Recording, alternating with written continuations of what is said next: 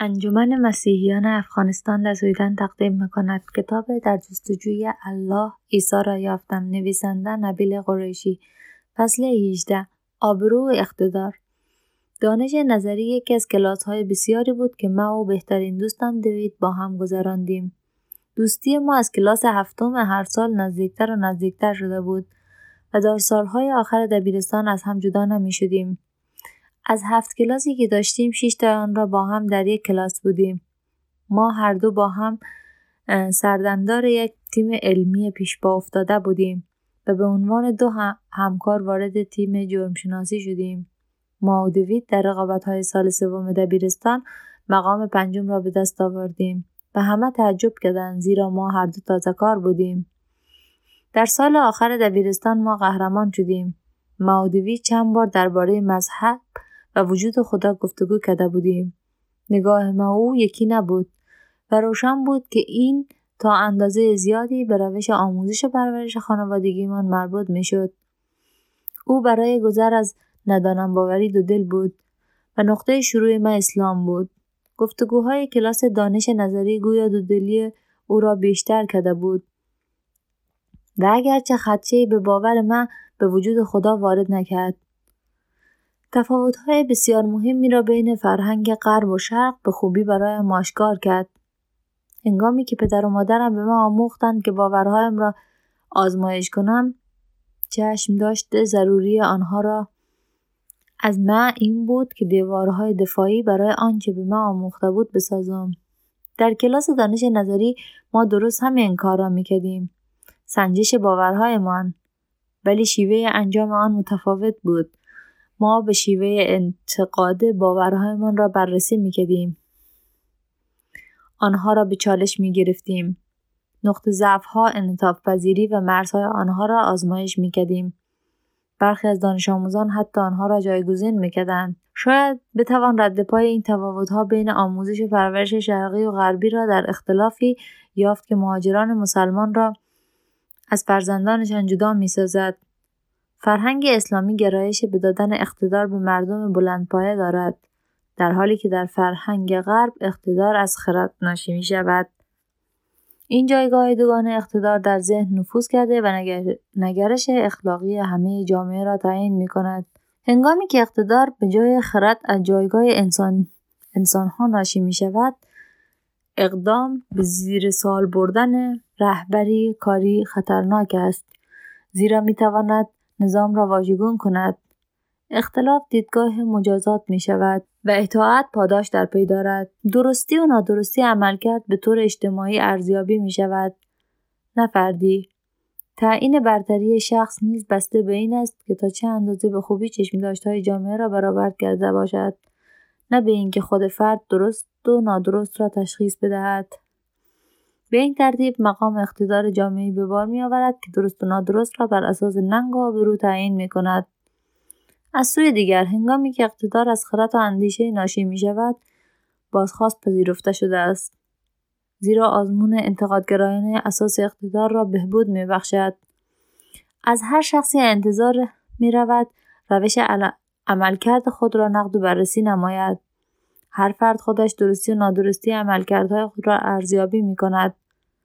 عامل تعیین برتری شخص این است که آیا شخص آنچه را که می‌داند درست است انجام می دهد یا آنچه را که نادرست است اقتدار بخردانه اجتماعی را میآفریند که درست و نادرست را بر اساس جرم و بیگناهی تعیین می کند. ناتوانی غرب در درک شرق بیشتر رشته در تفاوت الگوهای فکری بین فرهنگ ننگ و آبرو و فرهنگ جرم و بیگناهی دارد. البته موضوع تا اندازه پیچیده است و عنصرهای هر دو الگوی فکری در شرق و غرب وجود دارد. ولی طیف فرهنگی ننگ و آبرو الگوی محرکی است که شرق را به پیش میراند و درک آن برای غربی ها دشوار است.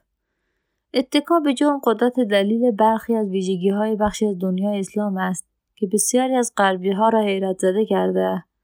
از قبیل انجام پی در پی کشتارهای انتحاری عروسی کودکان شش ساله و کوچکتر و جنگ های خونین و هر دلیلی منابع قدرت حاکم بر جامعه در این منطقه ها این آداب و رسوم را پسندیده و پسندیده میپندارند یا شاید حتی ترجیح می‌دهند هیچ دلیلی برای تغییر این آیین و کردار وجود ندارد یا هیچ ممنوعیتی از بین از بیرون بر آنها تحمیل نخواهد شد. تغییر باید اجتماعی از درون خودجوش باشد. کودکانی که به عنوان نسل دوم مسلمانان در غرب بزرگ شدهاند درگیر کشتارهای انتحاری و خونریزی ها نیستند. ما با اصل اخلاقی ننگ و آبرو دست و پنجه نرم می کنیم که به ما می‌گویند تا زمانی که گیر نیفتاده ای مشکلی نیست. تا زمانی که آبرویت نرفته کارت اشتباه نیست. من تا زمانی که بزرگ شدم بارها نقش این اصل را در زندگیم دیده بودم. اگرچه مجبور هستم تنها موارد بیزرر را در میان بگذارم. یکی از بیزررترین موارد دوباره پر کردن رایگان نوشیدنی است. بسیاری از دوستان مسلمان هم فکر می‌کردن که هیچ اشکالی ندارد که در رستوران های غذای فوری لیوان آب برای, آب بخواهی و رفته از دستگاه نوشابه لیوانت را از نوشیدنی گازدار پر کنی. ما از این کار تعجب نمی‌کردیم. به من خود مرتب کار را می‌کردم. ولی یک روز در یک رستوران تاکبول در سواحل ویرجینیا یکی از دوستانم در حال پر کردن لیوانش از نوشیدنی دو قرمز رنگ به جای آب گیر افتاد. یکی از کارکنان از آن سوی پیشخان نگاهش افتاده بود و دوستم را در حال پر کردن نوشیدنی گازدار دیده بود.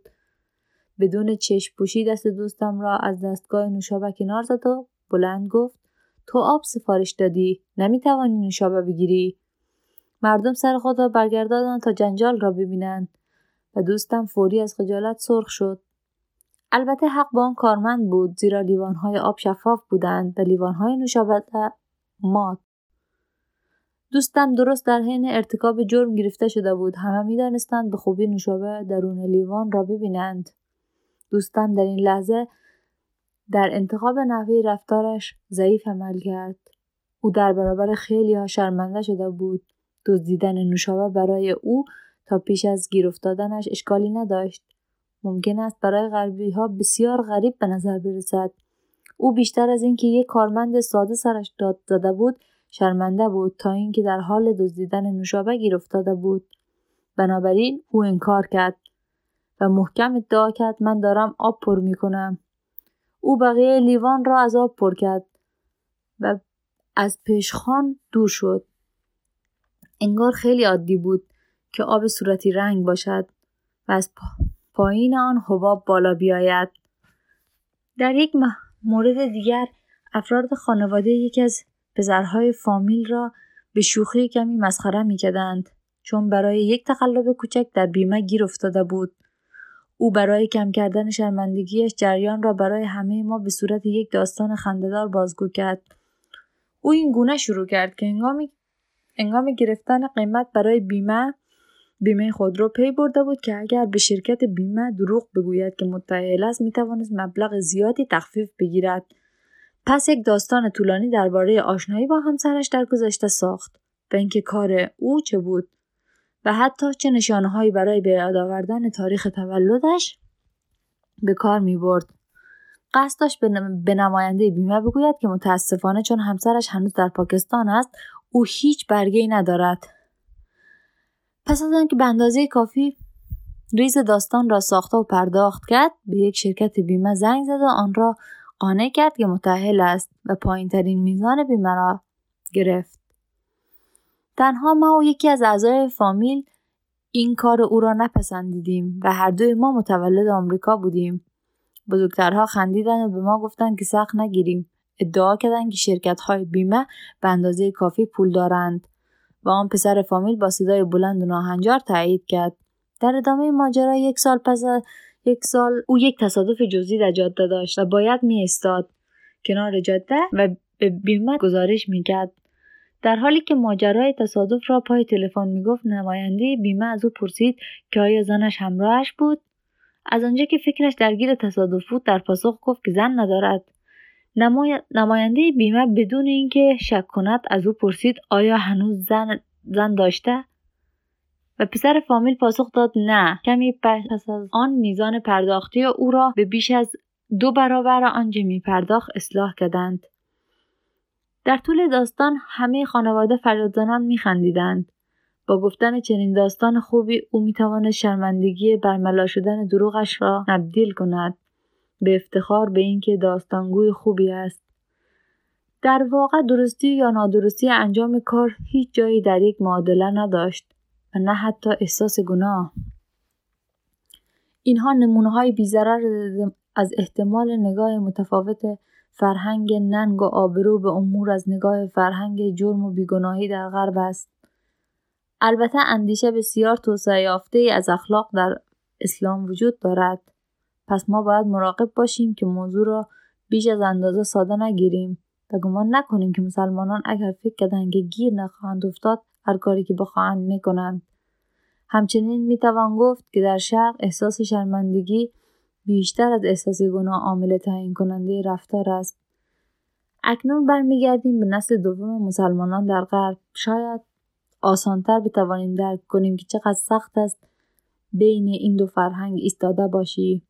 در حالی که یک پایت این سو پای دیگرت آن سو است هنگامی که مسلمانان جوان دست به کاری می‌زنند که از سوی جامعه پذیرفته نیست و ترغیب می‌شوند که آن را پنهان می‌کنند کشمکش های با احساس گناه در درون آنها آغاز می شود. گرایش طبیعی شرق به پنهان کردن واقعیت ها شرماور است. گرایش غربی به احساس گناه را در آن بیشتر می کند. برای من همچنین که در دبیرستان به سالهای بالاتر می رفتم این مشکل بزرگتر می شد. همه دوستانم می توانستند که من مسلمان هستم و اجازه نداشتم دوست دختر داشته باشم. همه تلاشم می‌کردم تا سخنگوی فرهنگم باشم و به دیگران بگویم که من از ایده داشتن ازدواج سنتی که بزرگترها برایم زن بگیرند خوشحال بودم و به راستی مشکلی با آن نداشتم تا زمانی که ایجاد علاقه واقعی به دخترها در من شروع شد در سال آخر دبیرستان کم کم از دختری خوشم آمد. او نیز به من گفت که از من خوشش میآید. با میارهای هر کسی در غرب گرفتن دست یکدیگر و گفتن سخنان عاشقانه یک رابطه بیزرر بود. اما من همچنان آن را پنهان می‌کردم. زیرا برخلاف میارهای شرقی من بود. و از این رو خیلی احساس گناه می‌کردم. پس از چند هفته اگرچه هنوز به او علاقه داشتم با او قطع رابطه کردم. خیلی نگذشت که او شروع به قرار گذاشتن با بهترین دوستم دوید کرد. هنوز چیزی از علاقه به او کم نشده بود و پس از مدتی از داشتن علاقه به او به دوست دختر بهترین دوستم احساس گناه می‌کردم. من به دوید گفتم که با آن دختر پیش از آنکه آنها با هم بیرون بروند دوستی پنهان داشتم. و اینکه هنوز هم به او علاقه من بودم. هیچ یک از دوستانم درک نکردند که چرا من از آنها پنهان کرده بودم و دیوید بیشتر از همه درکم نکرد. از دید او من بالاترین خیانت را به او کرده بودم. از اینکه با او رو راست نبودم. برای اینکه علاقه را به دوست دختر او هنوز در دل نگه داشته بودم. درست روزهای پیش از پایان دبیرستان بین ما و دوید به گومگو شد. همه یک طرف بودند و من طرف دیگر بودم. یک بار دیگر بدون دوست ماندم. ولی این بار خیلی رنجیده بودم و به کلی سردرگم بودم. چه اتفاقی افتاده بود؟ چرا من همیشه تنها می شدم؟ می‌دانستم که کار اشتباهی کرده بودم. ولی آیا تا آن انداز اشتباه بود که سزاوار از دست دادن همه دوستانم بود؟ به هیچ کدام از مهمانی, ها... مهمانی های پایان دبیرستان نرفتم. دیگر به سفرهایی که برای پیش از کالج برنامه ریزی کرده بودیم دعوت نشدم. از هنگامی که دوستانم به کالج رفتن دیگر به هیچ کالج رفتن دیگر به هیچ وجه آنها را ندیدم. به هنگامی که در تعطیلی ها به خانه برمیگشتیم و آنها دور هم جمع می شدن من نمی توانستم به جمع آنها بپیوندم. اگر آن موقع متوجه رفتارم شده بودم شاید متفاوت رفتار می کدم. اگر آنها مرا درک کرده بودند شاید کمتر از کار پنهانی من می رنجیدند. تنها اگر اینها را می‌دانستم شاید من هنوز دوستان دوران کودکیم را داشتم. برخی باور ندارند که بین فرهنگ شرق و غرب تفاوت وجود دارد. این انسانها همه دنیا را یکسان می‌بینند. دیگران الگوی فکری شرق و غرب را تنها یک نگاه کنجکاوانه می‌دانند. ولی برای من و برای دیگران که مانند من هستند شکاف بین شرق و غرب مسیر زندگیمان را شکل می دهد. از آن رو بود که من به دوران کودکیم هیچ دوستی نداشتم. از آن رو بود که من یک بار دیگر در بزرگسالی روانه تنهایی شدم.